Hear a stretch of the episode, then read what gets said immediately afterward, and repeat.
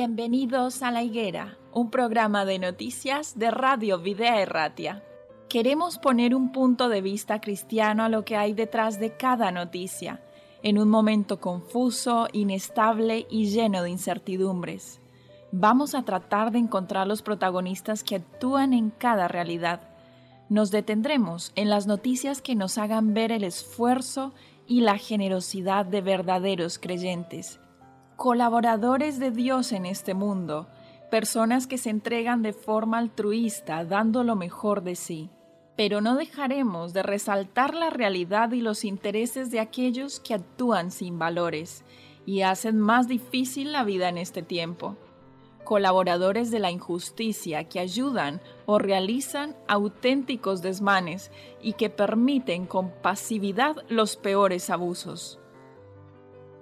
Nosotros como cristianos tenemos un mandato de Jesús en Mateo 24, 32. De la higuera aprended la parábola. Cuando ya su rama está tierna y brotan las hojas, sabéis que el verano está cerca. Tenemos que saber el tiempo en el que estamos viviendo. Un tiempo difícil para los que no creen, pero para los creyentes un tiempo lleno de esperanza. Bienvenidos a la higuera.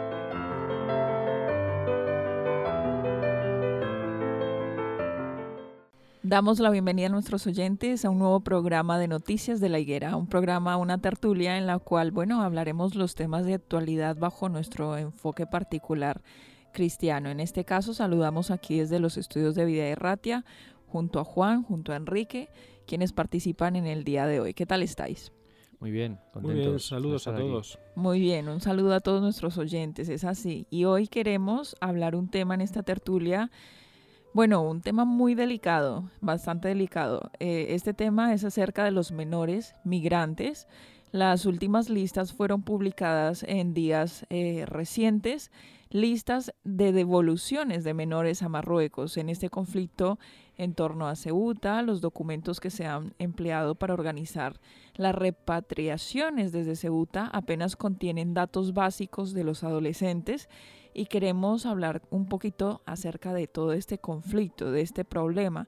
Las primeras repatriaciones de menores marroquíes desde Ceuta a Marruecos, llevadas a cabo el pasado viernes por parte de las autoridades españolas, vinieron entonces acompañadas de altercados en el centro de acogida en el que llevaban semanas albergados el Polideportivo de Santa Amelia, después de casi tres meses en el territorio español, a los adolescentes les pilló por sorpresa entonces que los introdujeran en un vehículo y con presencia de la policía local y nacional los trasladaran en un convoy hasta las instalaciones que dan paso al país magrebí. Eh, hablemos un poco de esta situación, cómo, cómo percibimos esta noticia. ¿Qué, otras características eh, puede ser que se estén saltando y que nosotros entendemos de, esta, problemática? Bueno, eh, es una noticia, es que no sé, últimamente nos estamos acostumbrando a leer noticias tristes. Es verdad que eh, abres los eh, periódicos y, en televisión los eh, telediarios y esto, y son todo, un 80% son noticias tristes, ¿no? Y me da un poco pena. Tenemos que hacer alguna selección de noticias positivas porque yo esta la considero también triste. Es un grupo de chavales, bueno, son muchos, ¿eh? son, se habla de más de 700 chavales, algunos o la mayoría Entre menores. 14 y 17 años. eso es, y que nada, pues está, están empezando, bueno, vinieron aquí de manera eh, pues no convencional, ¿no? Porque eh, voy a decir que aquí estuvo, eh, han estado algunas ONGs que a veces nos, nos dieron un aviso en el sentido de decir cuando utilizamos el lenguaje y hablamos de ilegalidad, ¿qué es ser ilegal, no? Un ser humano, ¿por qué es ilegal, no? Porque a veces hablamos de términos de ilegalidad. Sí, después hay otros que hablan de irregularidad por una cuestión administrativa. Y las ONGs a veces que se dedican a, estos temas, pues dicen a defender los derechos humanos. Sí, hay que ser sensibles, ¿no? Porque el ser humano en sí no es no es ilegal, ¿no? Una persona por no pertenecer a otro país y esto y a veces hablamos en términos de ilegalidad, pero por eso he dicho el término que han venido de una manera no convencional, ¿no? Estos chavales. Pero eh, es triste que 700 niños, porque son 700 niños, aunque quizá el desarrollo vital de esos 17 años por el país, por los países en los que vienen, pues igual es un poco mayor que, que el desarrollo de un chaval de 17 años de aquí, ¿no? Pero son menores y hay que seguir un protocolo y hay que hacer las cosas bien, ¿no? Y parece ser que en esta repatriación que se está haciendo eh, posterior a una eh, negociación que ha habido entre el gobierno español y el gobierno eh, marroquí, pues bueno, se está haciendo la repatriación de estos menores a su país de origen, pero mm, no tenemos muy claro, por lo menos las noticias así lo dejan, dejan entrever, que, que, todo, este, todo este proceso está siendo escrupuloso, ¿no? Pues porque están hablando de que a los chavales les eligen un poco al azar, no hay un un orden por el cual unos van a ser repatriados antes que otros. Es como si fuera una eh, lotería, ¿no? En la que ellos están inquietos. Dice que hablan de inquietud de los chavales. Porque bueno, hay una resistencia de parte de los chavales. Se une la polémica a todo esto que rodea un acuerdo de, 2010, de 2007 entre los dos países utilizado como base entonces para llevar a cabo las repatriaciones. O sea que este acuerdo que se hizo en el 2007 es, el que se está utilizando para justificar, pero sin el informe con el visto bueno de la fiscalía que exige la ley. Eh, porque no se está escuchando eh, de manera formal la voluntad del menor. Mm, en este caso, la mayoría de ellos obviamente eh, ha, recibido con gran sorpresa y en choque esta, esta situación debido a que ellos no quieren volver a, su país. La Fundación SAMU, sin embargo, que, gestiona estos centros donde se encuentran en la ciudad autónoma más de 700 menores, dispone de unos listados que fueron los que aparecen y fueron publicados. Aparecen los nombres de los adolescentes y en esos listados en los que ha tenido acceso diferentes medios, coincide con los menores que han sido repatriados por la policía y la delegación del gobierno a Marruecos. Según las personas cercanas a dicho proceso con ese orden, que no coincide con el alfabético, se ha ido eligiendo, como tú has mencionado, aleatoriamente cada día a una quincena que se mandaban al otro lado de la frontera, siendo entonces la cifra acordada con el reino de la dinastía Alawi. ¿Cómo lo ves tú, Juan? ¿Qué ves de todo este conflicto? Eh, a la luz de las noticias que vamos recibiendo cada día, porque cada día se va eh, llegando algún dato más sobre ello, empezaron creo el pasado viernes las deportaciones o las extradiciones. Em, a mí me da la sensación de que a estas personas que llamamos irregulares eh, se les está tratando desde la eh, legalidad con cierta irregularidad. ¿No? Entonces, eh, aquí la pescadilla se está mordiendo un poco la cola y nos estamos dando cuenta. Claro. No solamente la población, los periodistas y, demás. Eh, eh, yo desconozco totalmente cuál es el motivo de, estas acciones. Yo no sé si es porque no estamos preparados para la acogida de tantas personas en tan poco tiempo, en un lugar concreto. Es cierto que los centros de acogida de menores eh, están saturados no solo en el sur, sino en toda la península. Eh, no sé si son acciones que se están ah, llevando a cabo por culpa de presiones políticas. Lo desconozco. No puedo decir qué es lo que pasa. Lo que sí es cierto es que mm, hace dos días hablaba el ministro del Interior Marlaska, que es el último eh, responsable de, estas repatriaciones, diciendo ante la pregunta de los periodistas de, cómo se estaban llevando a cabo estas cosas, eh, él acudía a revestirse de eh, el, fundamento en el que deben de cuidar los padres de los hijos y que ellos deberían de llevar a estas personas que estaban eh, mm, lejos de su familia, devolverlas a su núcleo de protección natural, familiar, etcétera, que es donde les correspondía estar por la edad que tenían. Eh, da la sensación de que se estaba, estaba haciendo uso de esos derechos eh, humanos, derechos civiles, de los que muchas veces eh, nosotros siempre hacemos gala. Sin embargo, lo curioso es que cuando analizamos el proceso, como habéis dicho ahora, de cómo se han hecho esas devoluciones, en la mayoría de los casos parece que ni siquiera saben si esos que están devolviendo tienen padres o no tienen padres o dónde están los padres. Simplemente se coge un grupo Sí, de 15 al día, con pocos datos, por entra- cierto. eso es, entran en una furgoneta y se depositan en el punto más cercano, ¿no? Como se dice para otras cosas. Eh, entonces, eh, aquí echo de menos un seguimiento de, de ese argumento que utilizaba el ministro del Interior, ¿no? Si tú realmente estás interesado en hacer eso que estás diciendo en, en público, Tienes que recabar información. primero. efectivamente, mínimo tienes que recabar información, pero si, si además quieres asegurarte de que las cosas se hacen correctamente, eh, no sé, eh, Y con, luego- con un país amigo como es. Marruecos ahora, que ahora es Sí. amigo, en estos momentos es amigo, hace un Va mes por semanas. la- eso es, hace un mes era todo lo contrario, pero ahora parece que hay acuerdos de, de extradición de este tipo de, de irregulares, entre comillas. ¿no? Eh, si, si hay una colaboración, no sé, un mínimo seguimiento de que ese proceso de devolución llega a, a buen puerto, ¿no? Porque si realmente no te importa, eh, actúas como se ve que se está actuando. Sí. Ahí es donde eh, el engranaje falla y chirría y hace ruido. Son patatas calientes porque además, por una parte, se junta eh, pues un gobierno que deja salir a sus, a, a- a sus eh, vamos, no, no creo que sea habitual que de repente te encuentres con 700 menores que van a otro país.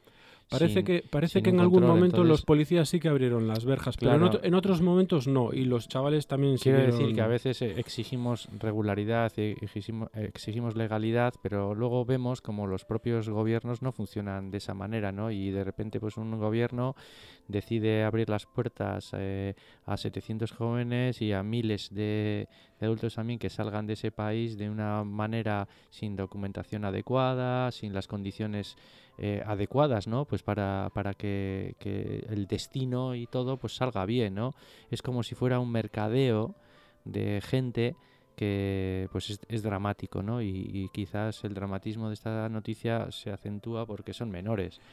Y luego, como decía Juan, todo este proceso de repatriación pues está siendo un poco chapucero, por lo menos por lo que entendemos por las noticias, ¿no? Sospechoso. Sí, no, sospechoso. eh, es- eh, se habla de repatriaciones en frío y, claro, las ONGs que también velan un poco por los derechos de toda esta gente dicen es que no no se está respetando ni siquiera la voluntad del menor, ¿no? Porque debiera haber un informe en el que el menor expresara su voluntad de mm, ser repatriado o no, que tuviera también acceso a una ayuda legal, no sé, un montón de cosas que también se me antojan complicadas, porque claro, no estamos hablando ni de uno o de dos, estamos hablando de 700 casos, más luego todos los adultos que, que- que hay por ahí. Entonces, es ya un, un error de concepto, ¿no? De cómo entendemos nosotros pues la, la- pues la relación entre países y, y lo que queremos ofrecer a nuestros ciudadanos. Yo Bueno, entiendo. sí. Falta también el informe de la fiscalía, que Sí, según, según la ley eh, debe no podría eh, darse, bueno, el envío de estos jóvenes sin este informe. Exacto. Lo cierto es que se está haciendo y a mí lo que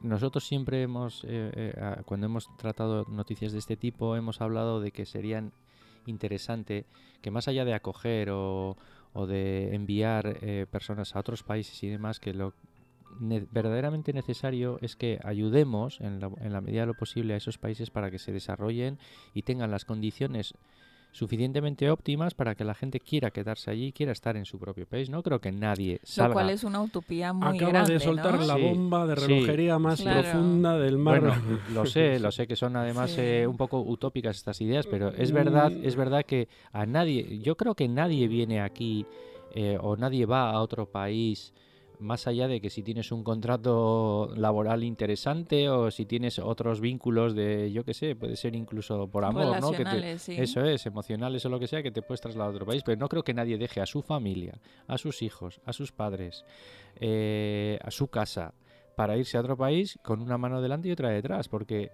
estos niños vienen sin nada, es que algunos vienen sin documentación, no tienen ni, ni carnet de identidad, entonces... Sí, bueno, pero entramos ahí en el campo de quién es responsable de eso. Somos. eh, Bueno, en el- general, Todos nos tenemos que meter en el lío, está claro. Pero Yo- unos yo- más que otros, ¿eh? Yo, yo... Claro, es que las implicaciones, yo, yo entiendo lo que dice Juan, las implicaciones de recibir 700 jóvenes aquí son demasiado enormes. O sea, no es simplemente que aquí estamos denunciando unas actuaciones que se están realizando de manera incorrecta al enviar a estos jóvenes de manera irregular, porque eso es lo que está ocurriendo, sino que también es denunciable entender en qué manera, si los dejamos quedar acá, Sí, van a continuar Pero viviendo. esto es la pescadilla que se muerde Yo- la cola. Su país les echa de manera irregular. Eh, España les recibe de una manera, bueno, están eh, Forzosa. forzosa y los devuelve también de una manera Irregular. también entre comillas, o por lo menos es lo que se percibe Sí. de la noticia, irregular. Y al final los paganinis, como se decía antes, de, de toda esta historia son los menores. Entonces, yo entiendo que, que, claro, es- esto es 700 y mañana pueden ser otros 700. O quiero decir que esto puede ser un, Yo a la, a la un hora de- grifo abierto. A la hora de hablar de dinero y de, de ayudar a otros países para que se desarrollen, yo mm, eh, intento un poco evitar eso eh, a la hora de, de tratar de resolver problemas. Yo, yo soy más de la, de la escuela de ese dinero eh, dedicarlo a, a, en nuestros propios países a prepararnos para recibir a esas personas, eh, para prepararnos a prepararles para la vida. Eh, es, que, es que yo no soy, ni tengo la seguridad de que en otro país eh, se vaya a utilizar ese dinero adecuadamente y voy a incurrir en, unos, gas- en unos gastos de seguimiento absurdos eh, de- de- de la- del camino que lleva ese dinero, dónde acaba, etcétera, en un país que no, que no, que no es el mío. Pero sí soy capaz de controlar el gasto aquí en, en reforzar los, los centros de acogida, Es los centros de formación sí. profesional, Muy esos, interesante lo esos que dices. chicos, esos chicos, ese dinero mm, creo que va a tener más eh, productividad. Bueno, muy interesante porque, Eh, entre otras de- desde el cosas, punto de vista egoísta. aquí se ¿eh? necesita mano de obra, por ejemplo. Efectivamente. Y dices tú, bueno, pues si se necesita mano de obra, eh, que venga gente a Reforzar- trabajar y luego reforzar- prepararles pues, reforzar para- el sistema para- educativo para que ellos sí que debieran tengan- venir eh, también de no- países, que pero esto- bueno, no es el claro, caso. claro, pero no se trata de darles eh, 100 euros al mes durante seis meses y luego ya a ver qué pasa. Eh, no, eh, hacerle el seguimiento a los chavales de involucrarlos en actividades profesionales, eh, eh, formarlos y que luego se desarrollen como personas, como hemos tenido la suerte de hacerlo nosotros. Es que, es que de eso se trata. Así. Ahí yo Sí, que puedan integrarse en una sociedad, en definitiva. Ahí invertiría yo el dinero y nunca lo, mm, no sé, no quiero sonar eh, desconfiado de, de otros países o de otras administraciones, pero es eh, muy difícil perseguir el curso real de esos fondos cuando van Sí. a otros países. Sí, sí, sí. Eh, y no quiero hablar de la corrupción en este momento, porque la corrupción ya la tenemos nosotros aquí mismo también. Pero, y de esto parece que nadie se salva, ¿no? Pero, pero creo que una forma productiva de inversión del dinero, que al final es el dinero mm, mm, de todos, eh, sería reforzar, reforzar los centros de acogida, reforzar los centros de formación profesional, eh, ani- a- animar a esos chavales a crecer, a, a ser como, como, como les gustaría ser. No creo que quieran venir aquí para dedicarse a ser bandidos toda la vida. Es que no, no, no me cabe. Eso Sí, no o, me o cabe a en no la tener cabeza, una ¿no? preparación. Yo creo que ellos vienen ilusionados de tener, pues eso, un futuro. Más oportunidades. Eso, Eso más es. de vivir oportunidades, mejor. en Eso el es. estilo que a ellos les gusta más, pues oye, ellos ven la televisión, eh, eh, ven los ordenadores, ellos ven que, que en algunos países pues eh, hay una calidad de vida entre que jóvenes de su edad pueden que tener ellos, un que ellos admiran, o entonces quieren, a- quieren llegar a eso, pues como queremos que nuestros hijos también crezcan, como dice Juana, a mí lo que ha propuesto Juan o lo que ha puesto sobre la mesa me parece eh, inteligente, ¿no? E interesante, ¿no? El, dices, bueno, ya que van a venir un montón de personas, vamos a formar a esas personas, vamos a ayudarles a que crezcan como personas, laboralmente, en todos los sentidos, ¿no? Eh, y esta noticia chirría con ese planteamiento, claro, porque estamos hablando de menores que, que, bueno, pues que se les devuelve como diciendo es que no queremos saber nada de vosotros porque no es no sois nuestro problema o no queremos que seáis un Claro, problema, ¿no? Y, eso es literalmente lo que están eso- diciendo. De hecho, bueno, eh, mencionábamos antes la- las organizaciones o las ONG que están a cargo de esta situación y de hecho eh, Save the Children es la única ONG que desde afuera está autorizada a entrevistarlos. Ha mantenido encuentros con 350 chavales, pero no de este centro, es decir, de otros. Ellos confirman que no han realizado ninguna entrevista con los internos en Santa Amelia. La necesidad entonces de escuchar a, a cada menor es una necesidad legal, la necesidad de forma individual a cada menor es uno de los pilares sobre los que se asienta la acusación de ilegalidad de las devoluciones a Marruecos llevadas a cabo entonces en Ceuta. La ley señala que un menor no puede ser enviado de vuelta a su país sin ser escuchado y sin un informe individual de las circunstancias que lo rodean. Fuentes que conocen esta situación de cerca el perfil de los chavales explican que además en el Polideportivo de Santa Amelia se encuentran albergados los que más se acercan a la mayoría de edad. Varias decenas se escaparon en las horas posteriores a las primeras repatriaciones. Eh, también se fugaron de otros centros como el campamento de Piniers. La presión de la ONG o el defensor del pueblo, apoyados por el criterio de la Fiscalía, ha logrado entonces que el lunes se frenara por vez primera la expulsión de un grupo de menores y que, bueno, seguidamente el gobierno saudí anunciara, eh, instado por la justicia, un periodo de tres días sin efectuar envíos a la frontera. Vamos a ver en los días que continúan cómo se va desarrollando esta situación, cómo va terminando. Desde este punto de vista, nosotros hemos dicho lo que, lo que pensamos desde esta emisora. A veces, eh, a veces se nos queda, la sensación, ¿no? Que, bueno, das las noticias, vemos cómo está todo, ¿no? Y, y bueno, pues cada uno piensa qué hacemos, ¿no? Como cristianos, eh, ¿qué, sería lo, lo, ideal? Bueno, hay, hay, un versículo que, que es en Isaías 58 que dice no consiste en que compartas tu pan con el hambriento y a los pobres errantes alojes en tu casa, en que cuando veas al desnudo lo cubras y no te escondas del que es tu propia carne, ¿no? Eh, bueno, son versículos de, que, que, nos empujan a la solidaridad, ¿no? Es verdad que son problemas de una dimensión tan grande que bueno, pues que efectivamente lo tienen que solucionar también instituciones grandes. Eh, nosotros podemos tener una, eh, pues eso, una actividad personal o una manera de, ver las cosas personal e incluso pues colaborar en los ámbitos a los que tenemos acceso. Eh, empezando también por nuestros propios impuestos. Yo a veces suelo decir que todos de alguna manera somos también colaboradores de, de la ayuda si, si, ese dinero fuera gestionado bien, ¿no? Porque todos pagamos nuestros impuestos o debiéramos hacerlo y con esos impuestos pues se debiera dar vía pues a, planes como los que ponía encima de la mesa Juan, ¿no? A planes de desarrollo a la gente que viene, planes de laborales, de educación, bueno, un montón de ideas se podrían hacer a través de vía impuestos, ¿no? O sea, nosotros estamos pagando impuestos también para, para eso. Y luego a nivel personal, pues tener una sensibilidad especial como cristianos, ¿no? No, no sé si, si creéis que esto debe ser o tenemos que tener un plus. Bueno, lo que nosotros podemos hacer con respecto a estos menores en este momento creo que está muy limitado, pero que sí podemos ser conscientes con los que está, están más alrededor nuestro, eso seguro. Ese debería ser, creo yo, nuestro, nuestro aporte. Tú mencionaste una cita bíblica muy interesante allí y creo que con eso podemos despedirnos para el día de hoy. Nos quedamos siempre pendientes para decir algo más, pero el tiempo se nos ha acabado. Bueno, dejamos a la gente también eso, con, sí, a la reflexión, a la, reflexión, y que cada uno pues ponga su granito de arena en positivo. Y pueda modificar en su vida lo que esté a su alcance mejorar, ¿no? Bueno, llegamos entonces de esta manera al final de este capítulo más de la higuera, agradeciendo a nuestros oyentes por haber participado de este programa y nos vemos entonces en una próxima edición. Muy bien, muchas gracias. Adiós.